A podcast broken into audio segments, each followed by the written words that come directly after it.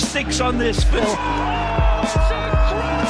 Levitated by the human touch. Antonio's galloping forward. Here's the pass. Antonio's through. Chance of four. What a goal! What a brilliant strike by Michael Antonio!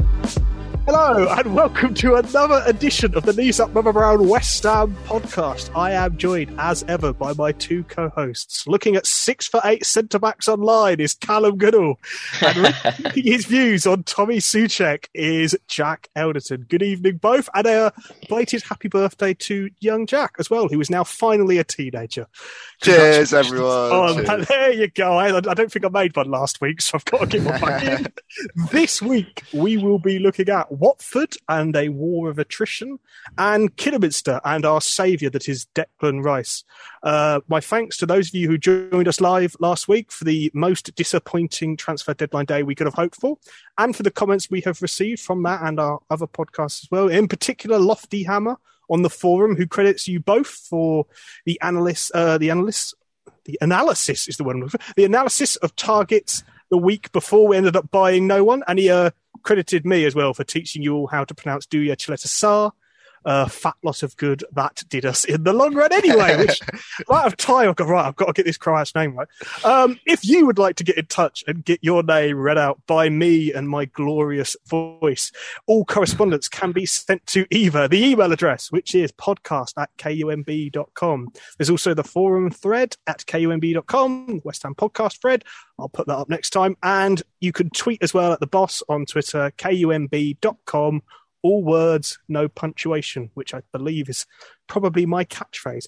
Um, so it was. We'll get to Kidderminster later. We'll start with Watford, and I mean, it's not not a game you'll remember. Uh, it's one that you want to stick in the memory, Cal, was it? It's not not. It wasn't a neutral's treat. No, not at all. Um, I probably the, the the best testament of that is that I watched the first forty five minutes on the telly, and then at half time, my girlfriend was like, "Do I have to watch the second half?" Was like, "Yeah, okay, I'll go watch it on my laptop." so that's probably yeah, yeah. Even she can put up with it, and she's usually pretty good at that. So, um, but no, it was just a dull affair. I mean. Obviously, great to get the three points. We're still sat in fourth, but yeah, it's, it's it's a game that we'll forget pretty quickly, I should think. That must have been a, uh, a, a less than interesting rewatch for you, Jack. I Live got tweeting distracted did. the first time round unwrapping my first tricycle. Um, but uh, no, the rewatch, uh, the, the rewatch was tough. The rewatch was very, very tough. Oh, hopefully you've still got your stabilizers, so you'll get past that and you'll be fine. Uh, try and take my shtick. That's my shtick. Sorry, Um, everyone. I apologise. So we just, yeah, I mean, forgive me. pe- pe- people tune in for my age jokes. That's what they're coming in for. They stay. I'm reclaiming it. I'm recla- I'm taking the power back. Never, never. Um, I guess we could we could start with. It's it's not going to be a us- usually we go through these games and we go we kind of use goals as our signposts of where we're going to go in the game, but we got you know we got one, and there's not really much too much you could take from the analytics of it in terms of it was a very bad shot that ended up deflecting in. Um, there was no magic to it, no real major moves. So so what what would you say was the cause of the kind of a torpid, I think is the best word to use to describe it, display of what, what was going on. Thanks, Cal. What was going on in the midfield there, Jack? Uh, lots of things. I mean, that's a that's a very difficult thing to condense down in a very short answer. But um, I Oh. think everyone could. Uh, I think everyone could point to the fact that the tempo was clearly not there. Um, and, and Cal and I have spent today looking at the ways in which we can kind of quantify that, both with numbers, but also in terms of a tactical approach. Um, I think that we really, really struggled to to pass vertically in the first half um, for sure, and uh, and centrally was a real huge issue finding uh, balls into central areas, particularly in Watford half.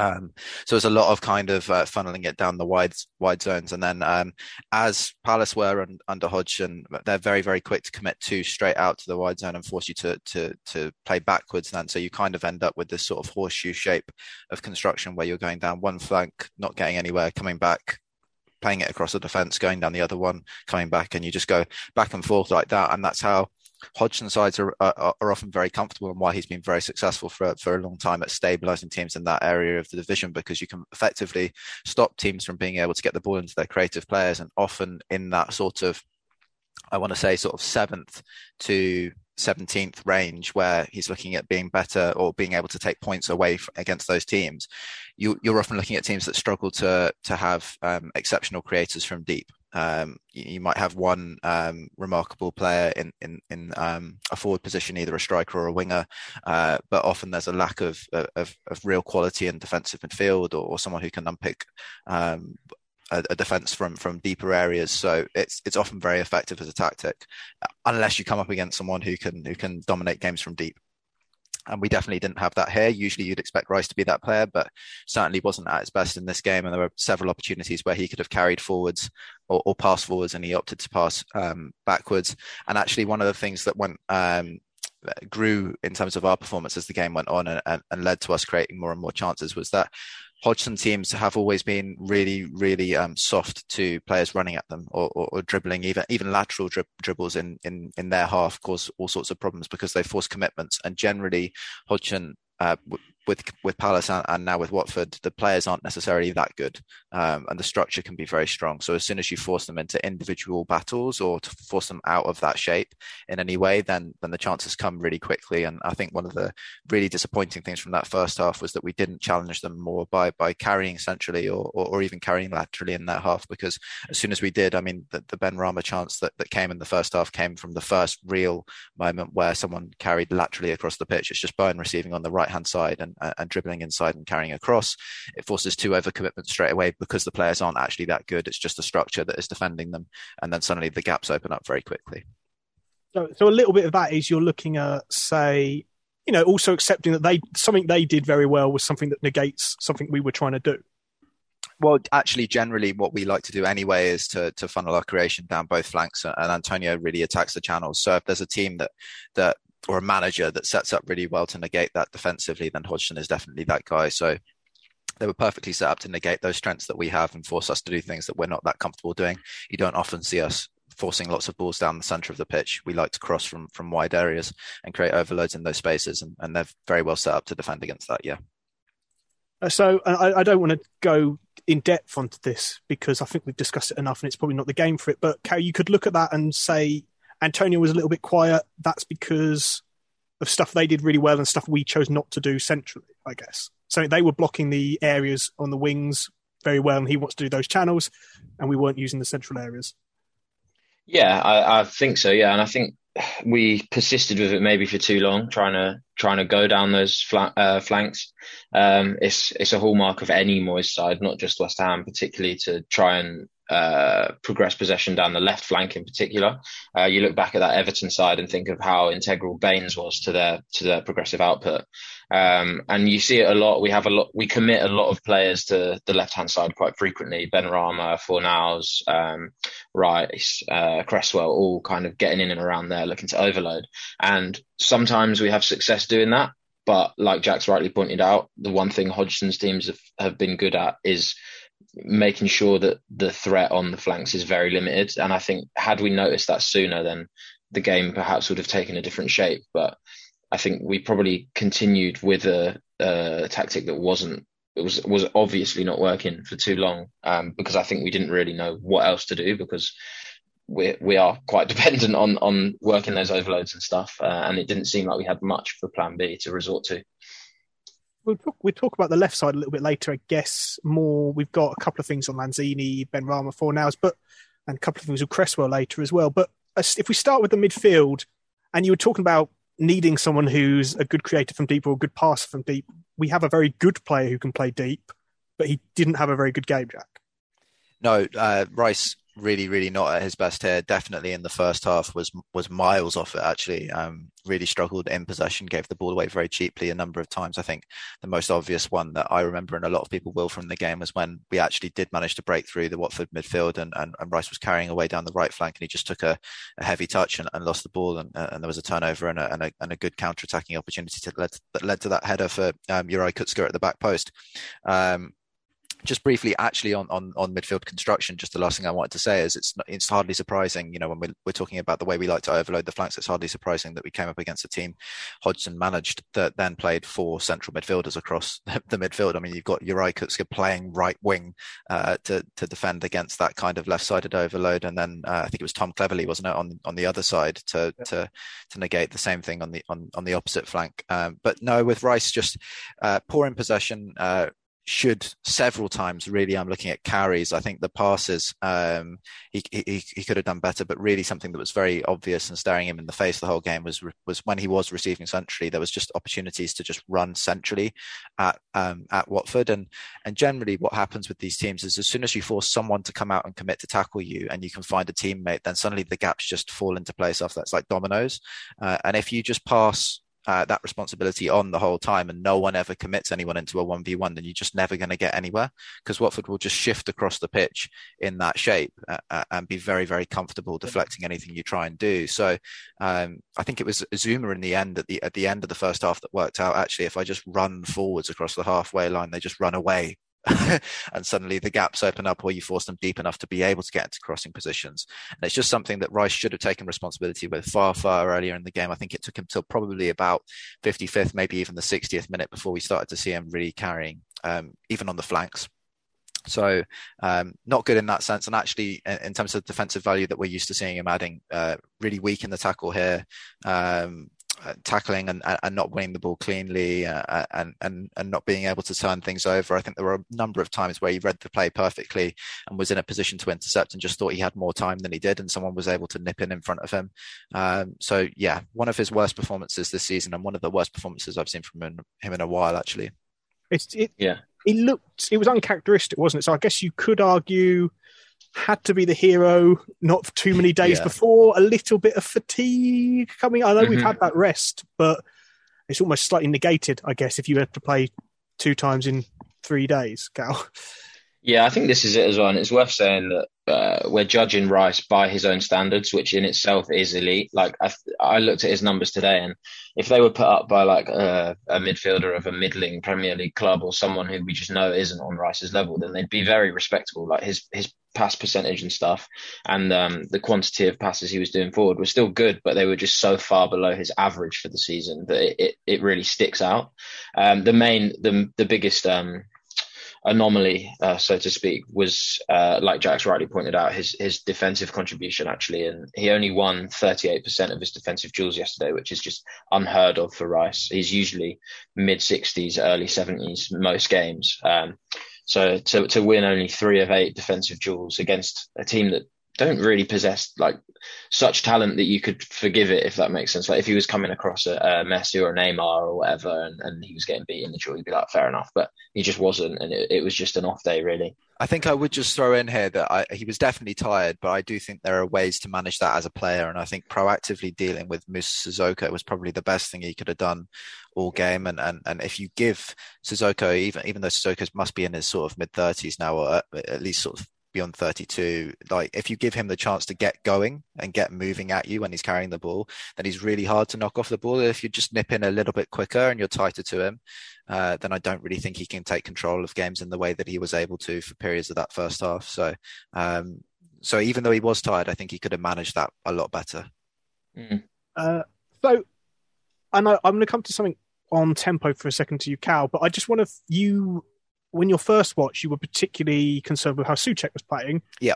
Second watch, change your mind. Now, I thought he was quite dominant defensively, maybe a bit sloppy on the ball, but he, he sometimes is. What what would you kind of take away on your second watch, Jack?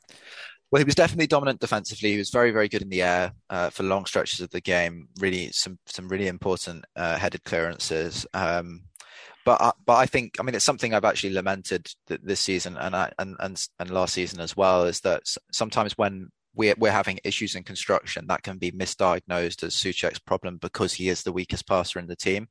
Um, and often these things are structural. I mean, we've talked about the way in which we try to overload the flanks and we refuse to really uh, budge from that and to, to try and play the ball through the centre of the pitch where actually Watford were much more vulnerable. Um, and that's really the key issue rather than two or three mistakes from Soucek. And, and what can happen as a fan on the first watch and certainly happened to me this time. And, and I've, I, I, I put a tweet out out earlier saying that I was completely wrong about it, but you can kind of because you're not necessarily seeing the structural issues because you're watching in that incident by incident way um, you pick up the fact that Souček's passed the ball out off the pitch three times or, or, something in the first half and you think well it's his fault. That's why we're not being able to to con- construct play as well as we know we can. And actually although he did do that a few times he actually was was key to a lot of the stuff we did really well as well on the ball and it, so as well as his defensive contribution it was him that was being able to find Bowen in between the lines between Kamara uh, and Samir um, and that's where Bowen often threatened the most um, throughout the game. And it was also him that was committing to the spaces in central areas where he should have been being found by by teammates.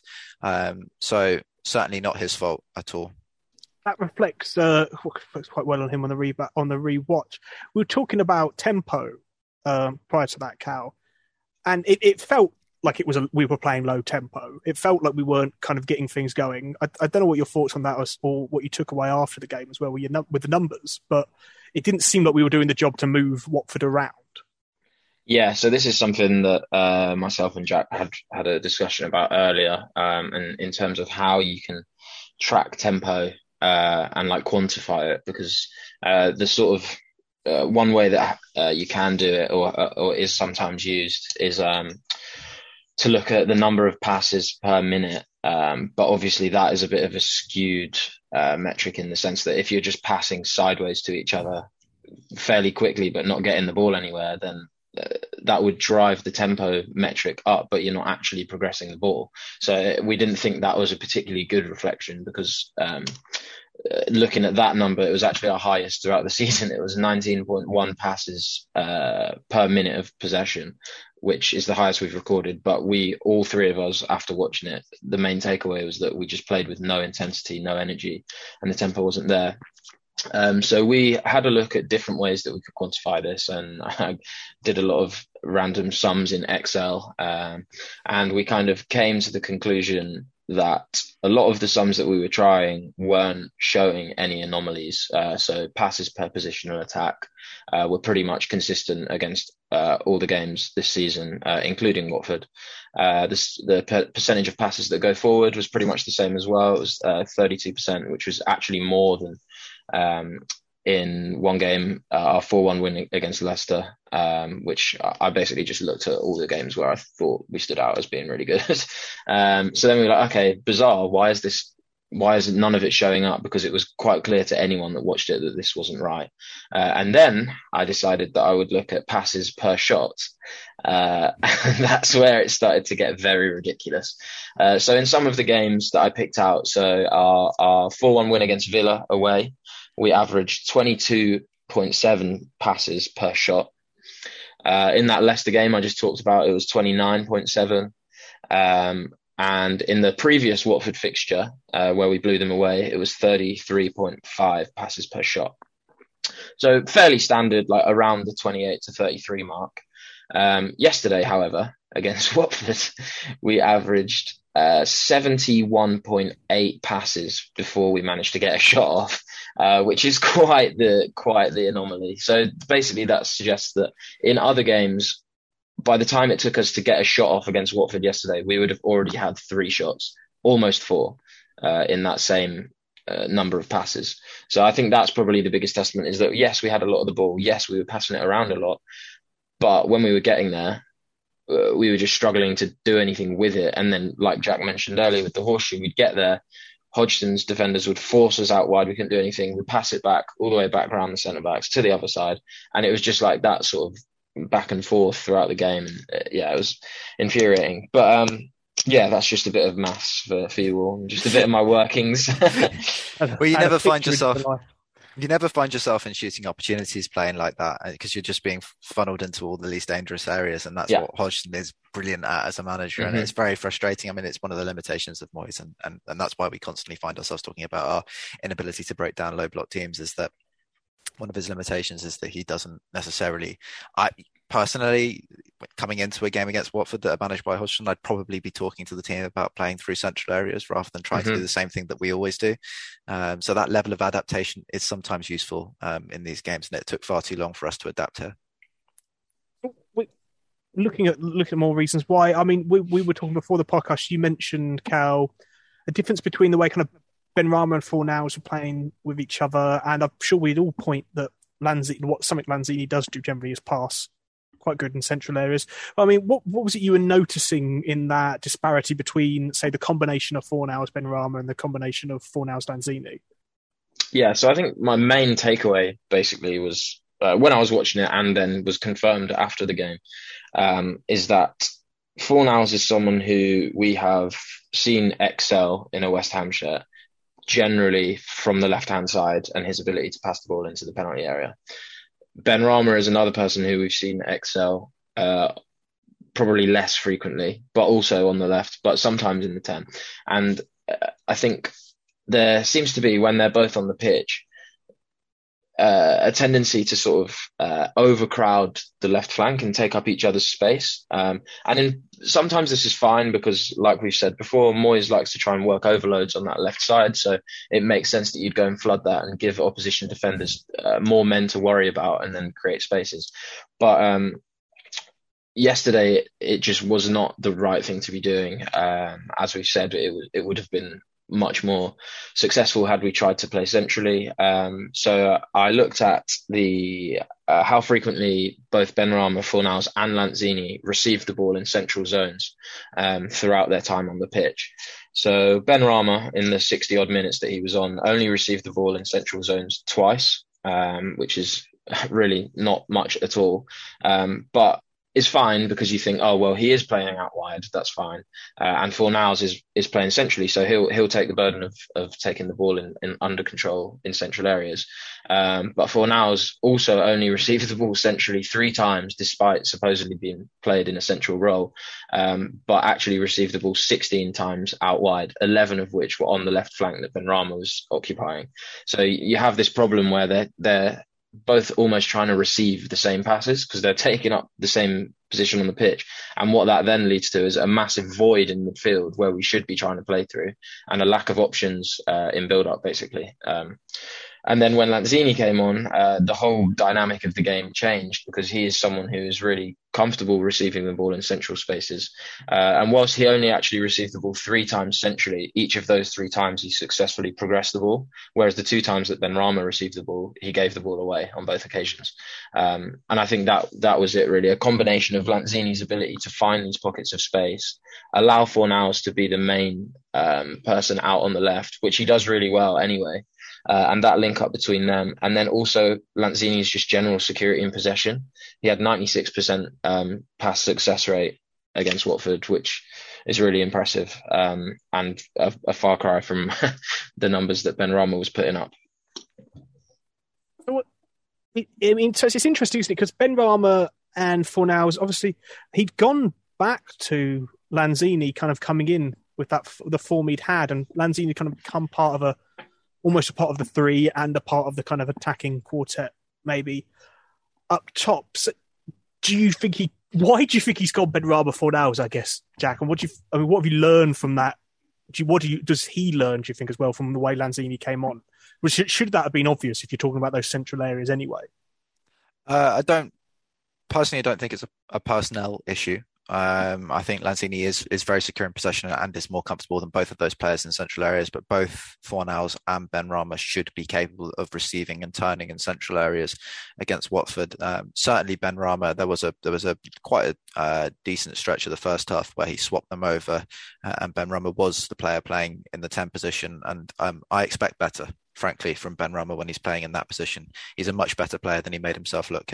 Um, he, he, he can receive and, and, turn in those spaces, and he can come deep, receive and turn and play forwards from that position. And, and he didn't do that at all. In fact, he, he contributed very little throughout his entire stint on the pitch. And I don't know whether that was tiredness from the Kidderminster game, where I thought he was quite good. Um, or, or, whether he just wasn't wasn't confident about this con- kind of constant moving between the left and, and, and the ten position. So so not not a personnel issue for me. I think you've also got to factor in. I think Lanzini's had an injury in training um, recently that kept him out of Kidderminster, yeah. right? So he's he's only just come back to to, to fitness. So um, I wasn't entirely surprised that he wasn't selected.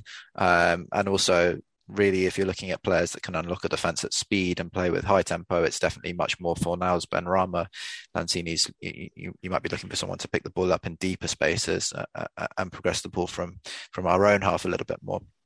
So I don't think it's really um, an issue in terms of uh, selection. I just think it's an issue in terms of the, those players executing um, the right actions on the pitch. And I don't really know if I can blame the players for that because it seems very, very obvious that we look to target the flanks as per usual. Um, so I think they were probably just doing um, what they're used to doing or what the plan was for this game. Um, and uh, and then you see a, a, shift in that approach definitely in the second half and definitely after the hour mark when Lanzini comes on. Yeah, I was going to talk about that. So it's if you think about Lanzini coming on and not only getting the ball and passing forward. Granted, I thought he was quite quiet until he did the right thing and cre- created the goal as such. It's also Bowen was interesting. It, he he did start to move and get the ball centrally. I don't know if that was because he'd done it once and got success or that was tactical, but that certainly shifted the way we were playing.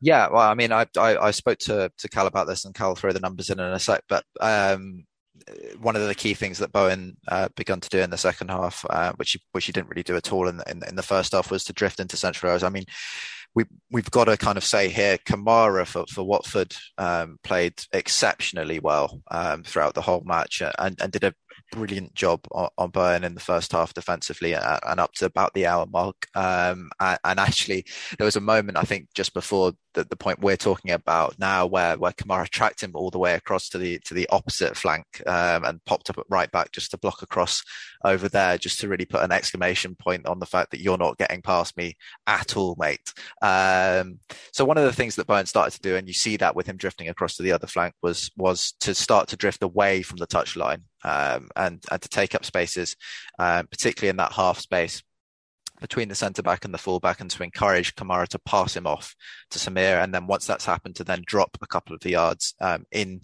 uh, towards um, the centre. Uh, where he can draw the centre back with him or find a pocket of space between the midfield and the defence. And that was much more threatening than anything we'd done up to that point. Um, and the same for Lanzini with what you're talking about um, him not necessarily being that impactful until he started to do the right thing. I think you see that change probably about seven or eight minutes after Lanzini was brought onto the pitch with, with the goal uh, around that period of the game. I think we started to play really well because you get Bowen starting to drift into that 10 slot. And as he's doing that, Lanzini starts to drop into almost a three midfield and where he can start to punch those passes through from a deeper zone. Um, and I think that was the, the best adaptation we made in the whole game and really what won us the game because um, once Lanzini started dropping into those deeper spaces, he was really able to to to unpick the Watford midfield and find those gaps um, uh, uh, between and find players between the lines. And actually, I don't really, again, just to link it back to the personnel issue, I don't think this is something we really should have had to have done. I think Rice is more than capable of being that player. I think it it maybe we should have arguably adapted much sooner because Rice clearly wasn't doing it. But once we did, um, it, it, it became a lot easier for us The numbers wise, Cal, what, what, did you see? What have you got for me? Yeah, just some more central zones. Uh, no, so in the first half, Bowen didn't uh, receive the ball in central zones uh, at all, and in the second half, he received in central zones four times. Um, one of which obviously led to the goal, um, and I think that's the perfect sort of round off. Really, is that as soon as he started to occupy central zones, um, you combine that with Lanzini's presence in the middle and his 100% uh, completion of forward passing uh, and also passes to the final third. That sort of link up between those two uh, adaptations results in a match winning goal. And uh, that's the not only suggests that we should have done it sooner, but also is what Benrahma wasn't doing on the other side. Bowen was started to do, and it worked to great effect. So perhaps had both of them done it, it might have been a completely different story. So if we we're talking about a, a, kind of tough game, a game where only a goal is kind of enough to nick it, you have to give credit to the defence who played very well. Now we're not going to do Zouma Capchat. Uh, it's, it's, it's, everyone's got their own opinions. I, I, don't think we need to dissect it. Um, the club will do what the club will do, um, but he certainly had a good game, Jack. Yeah, well, whether or not you think he should have been playing, he played uh, really, really well. Um, uh, actually, I think this was probably one of his best performances for us so far. He was almost faultless. Um, really fantastic contributions defensively, interceptions, headers, um, proactive as well, jumping out um, at the right moments to make tackles um, to stop us from having to drop too deep. Um, also, like I said, I touched on it earlier about him taking some responsibility with carrying the ball forwards and committing players uh, and, and creating chances. Uh, well, not chances, but creating um, overloads in the midfield in that way that really he shouldn't be having to do in, in, a, in a game like this. That should be the midfield's responsibility, but he no, noticed it and, and, and, took advantage of that. Um, so no, a, a, really strong performance, and the same actually from Dawson. I don't think he was quite as good. There were there were a few shaky moments uh, early in the second half, and not quite as secure in possession. Although again, uh, his he probably had the highlight of the match right with the picking up the ball and the, the Maisie run through the centre and and actually if there's anything that kind of summarizes what I'm trying to say about the the, the vulnerabilities of a Hodgson team is that if Dawson can cause problems when he's dribbling, then you can kind of see what I'm talking about. It doesn't, it's not, a, that's why it's not a personnel issue. If anyone takes the responsibility of carrying the ball through the centre, they are terrified by it. Um, so both centre backs did a little bit of it. Um, there are a couple of really nice passes from Dawson as well as some of the looser moments, but but both very good defensively. Um, we really really needed that because there were some there were some moments on the counter where Watford were quite threatening. I think again coming back to Kamara, I think he was really really excellent at, at bombing on down the left side. I thought Dennis was was really lively throughout, and um, João Pedro when he came on was was exceptionally good. We will go on to talk about some very positive things, I guess, with Cresswell, but he was kind of less than stellar, I, I say, um, last night, Jack. He didn't didn't really do what he's expected to do, I guess. He didn't really add anything at all. He was poor defensively. He was dribbled past several times. Um, wasn't particularly good uh, from aerial duels. Was a bit, a little bit uh, lackadaisical uh, when uh, the ball was dropping to him. I think that's something usually he's really, really good at is securing possession when the ball drops to him in, uh, from from sort of second balls or loose balls.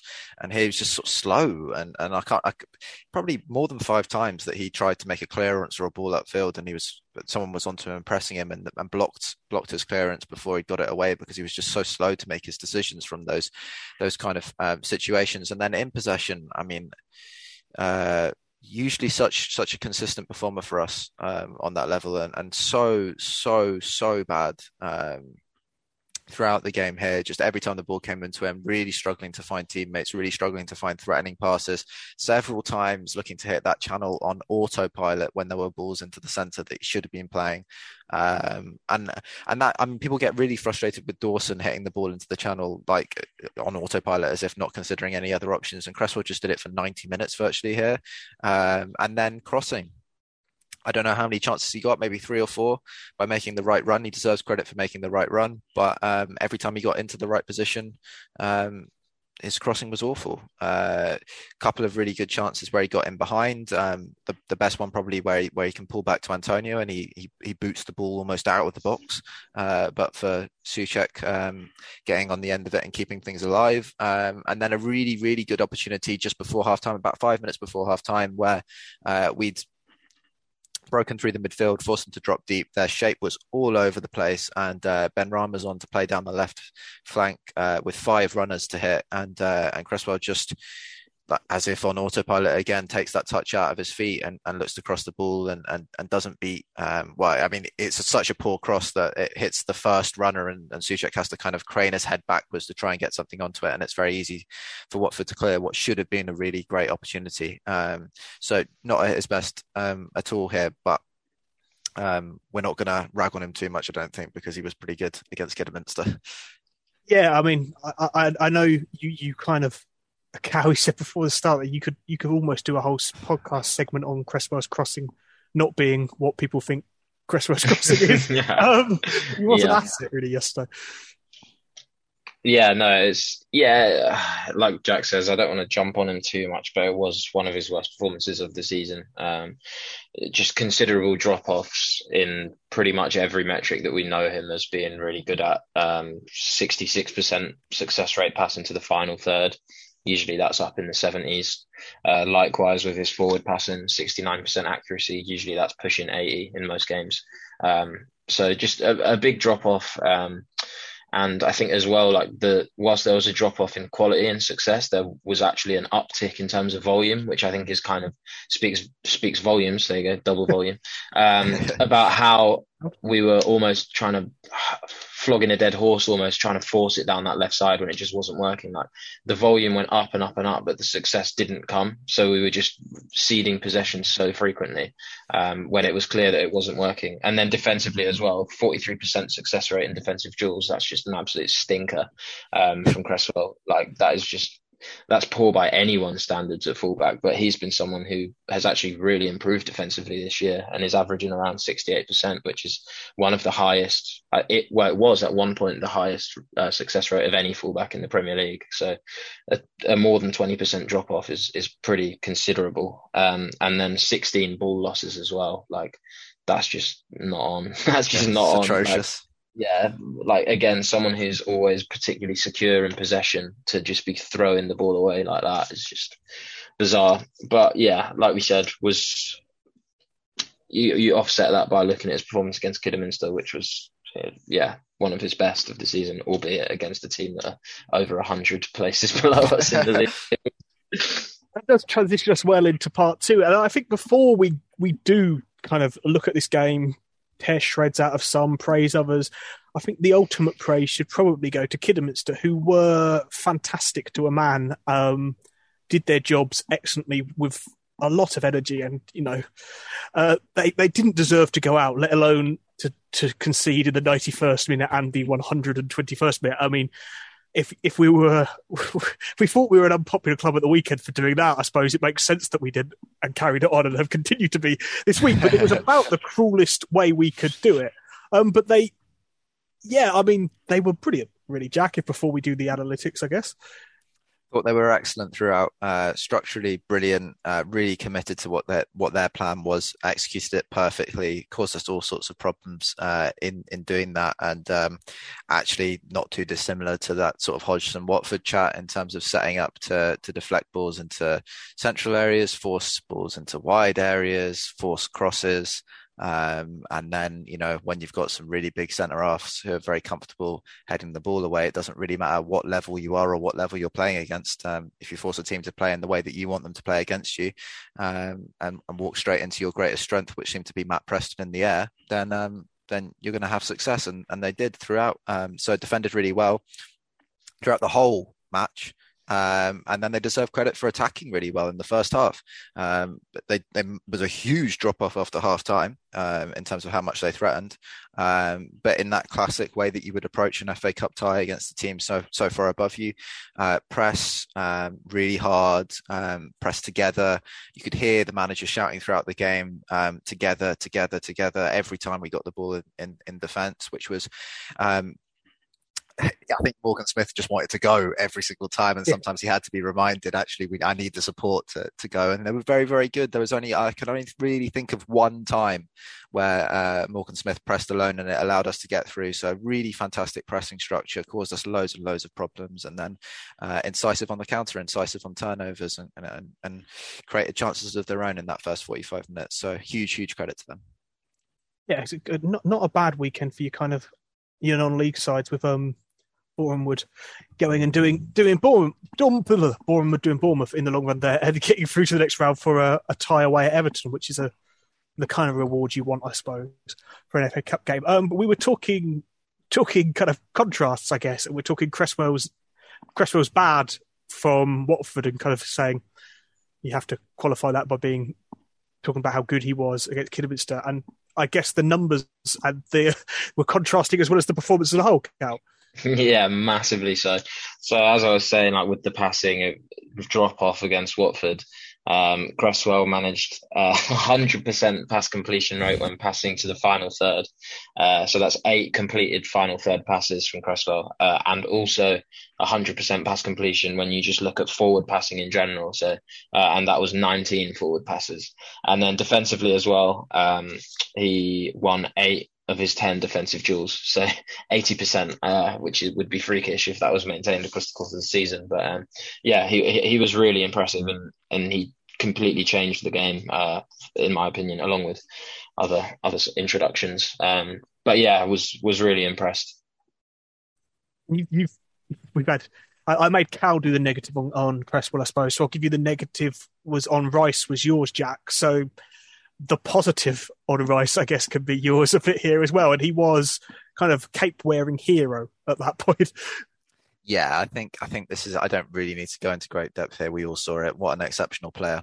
Um, what a brilliant, brilliant player! And, and I, I, know a lot of people have have have said, "Oh, it's you know Kidderminster," and actually, I think that's just such a terrible way to look at it because yeah. Kidderminster was so. You know, you've got the same people in one sentence going, "Oh, Kidderminster were brilliant; they deserve so much credit," and then like, "Oh, it's Kidderminster" when it comes to Rice's mm-hmm. performance. And actually, no, Kidderminster were really, really good, played well above their level throughout the whole yeah. match, uh, and Rice performed fantastically. Came on, took control of the game, took it by the scruff of the neck to use a totally dead cliche. I apologize, everyone.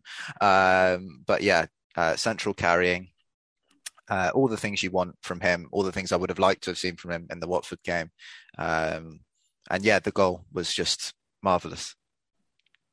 Uh, at the end of the day, you know, you get some stick for these things, but it only takes a second to score a goal, and there's a long list of cliches just to get your credit back in the bank there, Jack. Um, it was he was one of I think five subs were made, and we'll talk about. I guess there's one more I think he really deserves to talk about because I guess Dawson kind of came on and did just did the basics of what Craig Dawson was going to do, and the basics of what Craig Dawson do are so much better than Issa Diop. But we're not talking about Issa Diop this week. I, We've had even, enough. I've even, We've actually had I've, enough. I've had, I've had feedback from my own dad to tell me to stop doing the Issa Diop talk. So I think I'm going to stop that one. Um, yeah. But Fornals was he, he, although I don't think he got a lot of comments from many people, but because he did something that seems like it should be quite easy, but basically knew how to pass the ball forward. Was yeah. was his was his change to the game? I guess it's not much more to it than that. Really. Yeah, just super accurate, super tight passing. Um, Eleven progressive runs, by the way, for Rice. Just thought I'd chuck in the by the way for you, Jack. Um, but, yeah, Fornals, um, hundred percent accuracy and passes to the penalty area. Um, and obviously, we've talked previously about his ability to pass to the penalty area. I think he's clocked seven uh, in that run when we had Norwich and Crystal Palace and all that in each game. And he managed six uh, in a much shorter window against Kidderminster. They just came on and, and completely turned the game around. Um, and out of possession as well, he was good. He, he clocked three ball recoveries and, and um, in uh, important times in the game where we needed to sort of recycle possession a lot better and win it further up the up the field. Um, and yeah, both offensively and defensively, I thought he was really impressive.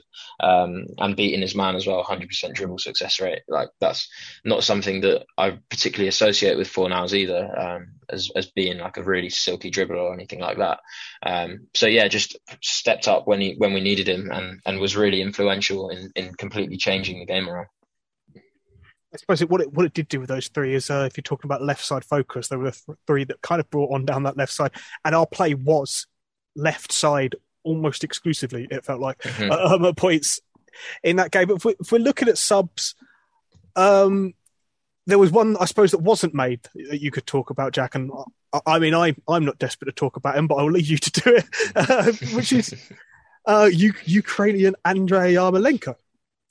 Yeah, I mean, he's taken a lot of flack uh, for this game, I'm in the middle of writing an article that, that should come out in the next couple of days. It might actually be out by the time this comes out on um, on sort of the need for a scapegoat and, and, and why someone is always blamed uh, for performances like this. And uh, has definitely become that player over the last year, and um, I think this was one of those games where I came away from it feeling similar, just because that's generally the narrative.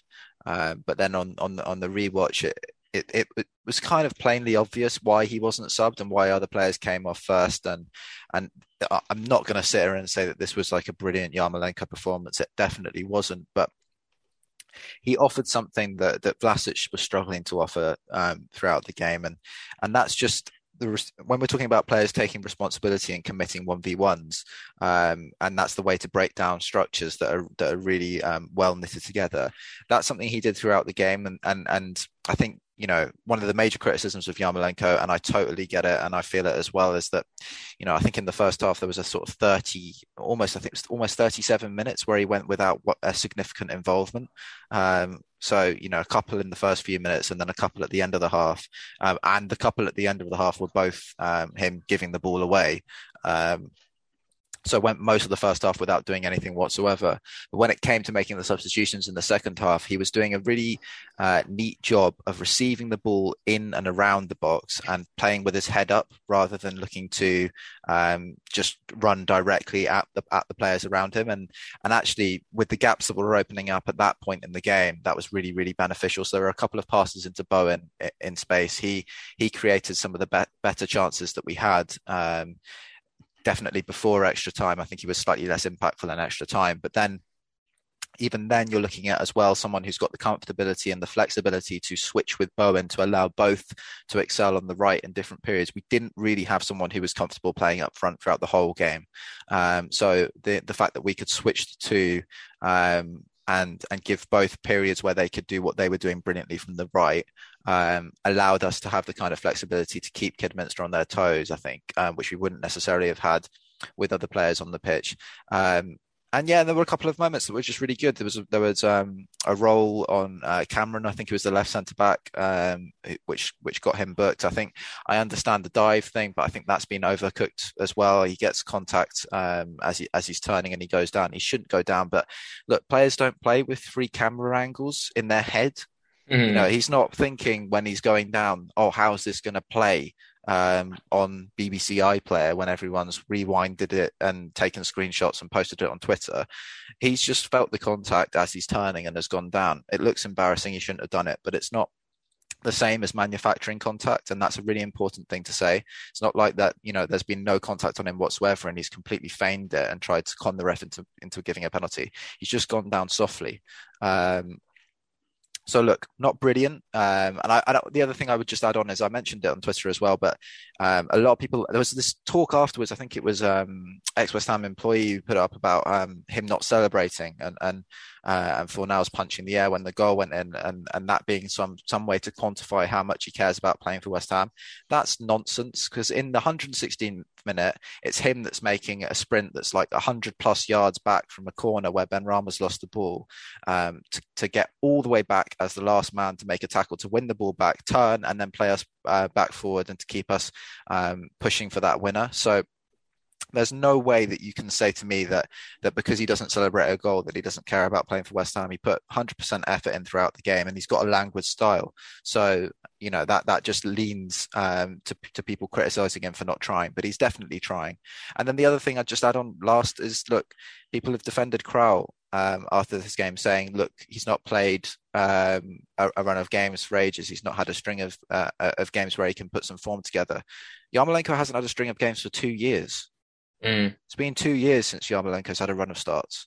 So why are we not affording the same defence to someone who gets about eight minutes per appearance for West Ham? It's it's it's ludicrous to expect this guy to have any kind of flow, um, and he's become a player who's known for moments. And actually, where does the the winning goal come from? It comes from Yarmolenko receiving the ball on the right hand side, dribbling inside and shooting.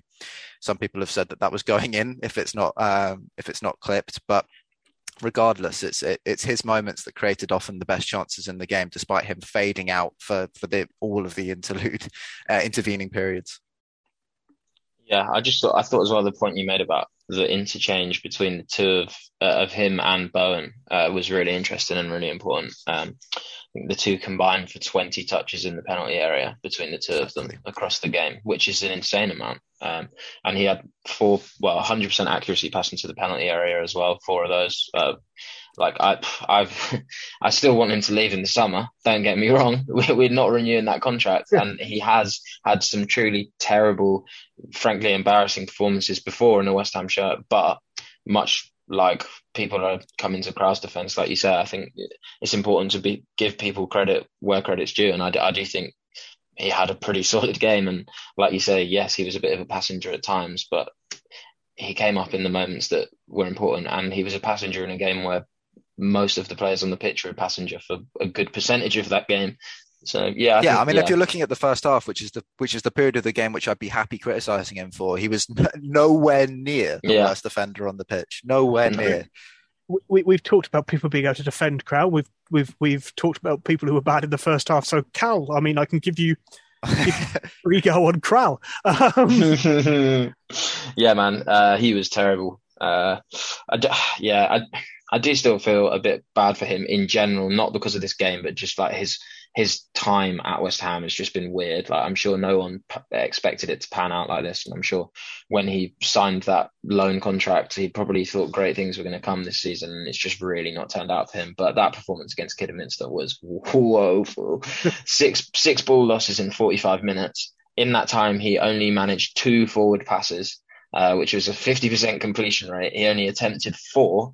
Uh, six of his passes went loose. And when I say loose, I'm not talking like it was going to the designated target but bobbled and missed. I'm talking this was like seven yards wide of the target, which is just like just weird. Like just I think his let his on previous podcasts we've we've questioned oh why is Moyes not giving him a chance why why is Moyes not played him like where's Kral uh, Souček's knackered Rice is knackered play Kral and I think uh, this 45 minutes kind of answered most of those questions because if that's the level he's playing at against a six tier side and he can't string passes together or attempt any forward passes, then Lord knows what he would look like in the Prem. And I don't know, maybe it was just an off day. People do have them, but the level he showed was just, yeah, em- embarrassing to be honest.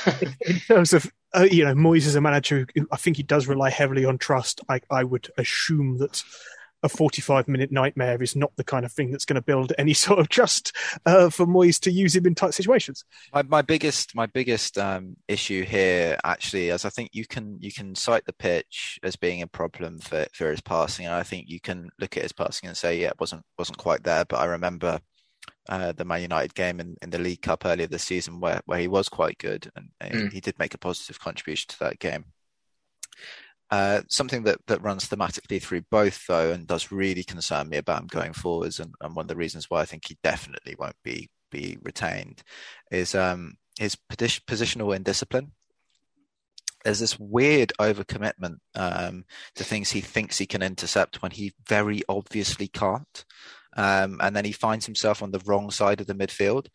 Now, if you're on the wrong side of the midfield and you're partnered with Rice or Souček, you might be able to get away with that. But if you find yourself on the wrong side of the midfield, partnered with Mark Noble at the age of 34, um, you're going to be punished. And also, not just you're going to be punished, but you should know so much better. Yeah. You should know so much better there shouldn't be a point in a game, particularly not against a sixth tier side, where you're making overcommitments like that when you're fully aware of who your partner is. Um, so major, major concerns about how you would how you mentally approach those situations, and those things are much, much, much harder to, to resolve than than a technical off day. There's another one I want to talk about, and I, I don't really feel the need to talk about Noble because I kind of think we know what Noble does, and at least he he did that thing where he tried and he puts in the effort. He doesn't shirk, and that's what we get. Um, but it was Ryan Fredericks for me that I found really, really, really annoying. on a basic level, I, have not really got a best a justification. I found, I found. I mean, I think the, the phrase I came up with was he's got the fastest feet but the slowest brain, because he doesn't seem to understand what he should do with a football. And yep. it was interesting. I, I thought he was almost. It was a little bit unlucky that Johnson who got taken off, having had to play on the left side, and whilst not being successful, at least showed he was trying to do things. Whereas Frederick seemed to run forward, run really close to Yarmolenko, and go, "I'm done now." Um, so, I mean, he's another one. He, is he? Is his contract out at the end of the season? Yeah, yeah, yeah. yeah. I mean, he doesn't need replacing either, does he? We've got two right backs. He's not someone you'd keep around. He's uh, uh, uh there's a, a, weird analogy I'm going to go to, but there was a, a, horse called Denman years and years ago who, who was a really, really good jumper. Um, not as good as Kauto Star, um, but he used to have a, a stablemate come down to the start with him. And it's almost like Fredericks is being kept along as Declan Rice's stablemate because he doesn't have Mason, Mason Mount and he needs a friend. Um, but I can't, I can't really see the reason to keep him, Jack. Well, just uh, oh, I've left you there. I've got by the way horses. Um, Fredericks. Yeah, yeah. Thanks. Um, no, I, I what I was going to comment on here actually was you know I mean you brought up yourself about how you thought Johnson was slightly unfortunate to have been subbed off, and um, although Johnson did have a positive uh, impact on the on the first half, and probably despite that mad pass, completely uh, like oh, I don't know what happened there, where he just received the ball and passed the ball like five yards behind Noble off the pitch under uh, absolutely no pressure whatsoever. But no, he was before that. He was one of the more positive performers in the first half, so I can understand why some people felt that it was a little unfortunate or incorrect that he was subbed off rather than Fredericks. One of the things that the second watch made very obvious is that Johnson literally didn't contribute anything at all to the first 15 minutes of the second half. He might as well have not been on the pitch. Um, so I think that's why Fredericks was kept on. And actually, Fredericks, for all of the, the I mean, he had, I must have been four or five like glaring mistakes. Uh, um, and and and Frederick's mistakes, as you, as you've said yourself, are so frustrating because they're often so unforced. It's like he'll receive the ball under no pressure, and then he'll panic for about five seconds, and then he'll get on. He'll then be under pressure, and then have a reason to panic, and then he, panic by kick, kicking the ball to no one. He is one of the few players I ever think you can watch him thinking when he's playing football. yeah, yeah, yeah. The thing that I quite like about him in, in a sort of weird way is that you can watch him thinking when he sort of has the time um, in defensive areas, and then he overthinks everything, and then he doesn't think at all when he receives the ball on the right flank whatsoever. He does the same thing every time, um, and actually, when it comes to doing the same thing every time, he did it all right against Kidderminster. He always does it all right. He beat his man three or four times and got the ball away mm-hmm. and got the ball into the box and, and, and, and created problems that way. So, um, yeah, frustrating, but I don't really think he was as bad as those few mistakes would have made it seem. Um, they around you're used to the same mistake, so it's more frustrating than actually the mistake is. I think yeah, that, but also around the mistakes, his performance level was pretty good. It wasn't like you know, I think Kral or Diop, their performance level was terrible throughout, and then they were adding the the, the mad mistakes on top. I think Fredericks had three or four throughout the whole game that were a bit bonkers, but then other than that, was just a fine performance uh, for a right back. We talked talked about how you break down one of these teams, and one of the things you talked to me earlier about was uh, passes per defensive action. I, that's probably PPDA. Um, look at me learning new things at 32. Um, what what what's come up from that for you then, Cal? What what are you? I mean, what is notable? Explain kind of, I suppose, why why that matters and what it, what it means as a whole generally. Yeah, so passes per defensive action is kind of what it says on the tin. It's basically how many passes you allow the opposition to make before you um, get the ball back. Basically, uh, it's kind of reflective of pressure, I suppose. If you have a lower number of passes per defensive action, say three, that means that you're pressing them pretty intensely because they're only managing to string together three passes before they lose the ball. Um, and this is something I check after most games just to see if there's anything interesting. Quite often there's not. Um, there isn't really much of a trend across the season for West Ham either because it, it, fluctuates from performance to performance under Moyes. Uh, he doesn't seem to have any sort of particular commitment to any real, uh, I don't know, pressing identity like a Hasenhüttl might, where there's a general trend of being very intense pressing in every game, regardless of the opposition. Um, but one thing I noticed and kind of looked to PPDA to confirm was that when I was watching the game, the most noticeable spell for me where I thought we were really quite lax uh, was from around 30 minutes ish until half time, uh, where I just thought, I mean, the whole first half was bad, but I just thought this was a point where we were affording a lot of possession um, to a a fr- very inferior opposition and and off paying them way too much respect really um for, for another crappy cliche there um but yeah so throughout the course of the game we allowed 6.7 passes per defensive action on average. Um, but in this spell uh, of 30th minute to half time, uh, we allowed Kidderminster 22 passes per defensive action, which is just ludicrous. Like, that is uh, an insane number of passes, even even in like the prem against like that that sort of number you would only see maybe against like City or someone like that, where you just know that they're going to keep the ball off you and you just let them, but not against Kidderminster Harriers. Uh, and then the flip side of this is is um, I'm a big advocate of pressing, and, and we've talked about before. Um, I think it might have been against Chelsea where we scored that goal where it was a result of pressing and, and it was like kind of this is what happens when you press, do it more. Uh, and and the biggest testament to that is that both of the goals came at moments in the game where uh, we were only affording Kidderminster two, uh, or well, it was two on the first goal and three on the second goal passes per defensive action, which is essentially Moyes has just taken the dial of pressing and just twisted it from 22 all the way around to two, and the intensity of the press has gone up, and and they've just crumbled because they're not they don't have the quality to play through the press and, and you put them under that pressure and cracks start to expose themselves and we can exploit them because we've got the quality to do that. Um, but i just thought yeah that that particular 15 minute window really caught my eye when I when I was watching the game live and I kind of thought well how can I just confirm that? And and then the passes per defensive action was the perfect metric um, to to reflect that sort of drop off.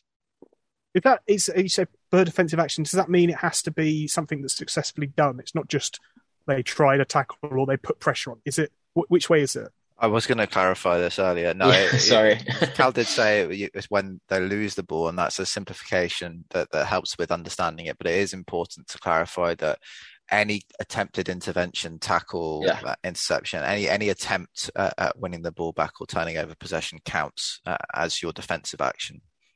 Yeah, which kind of puts the 22 even worse and it like makes it even worse in the sense that it wasn't just that they managed to get 22 passes off before we finally got the ball back. It was 22 passes before we even bothered.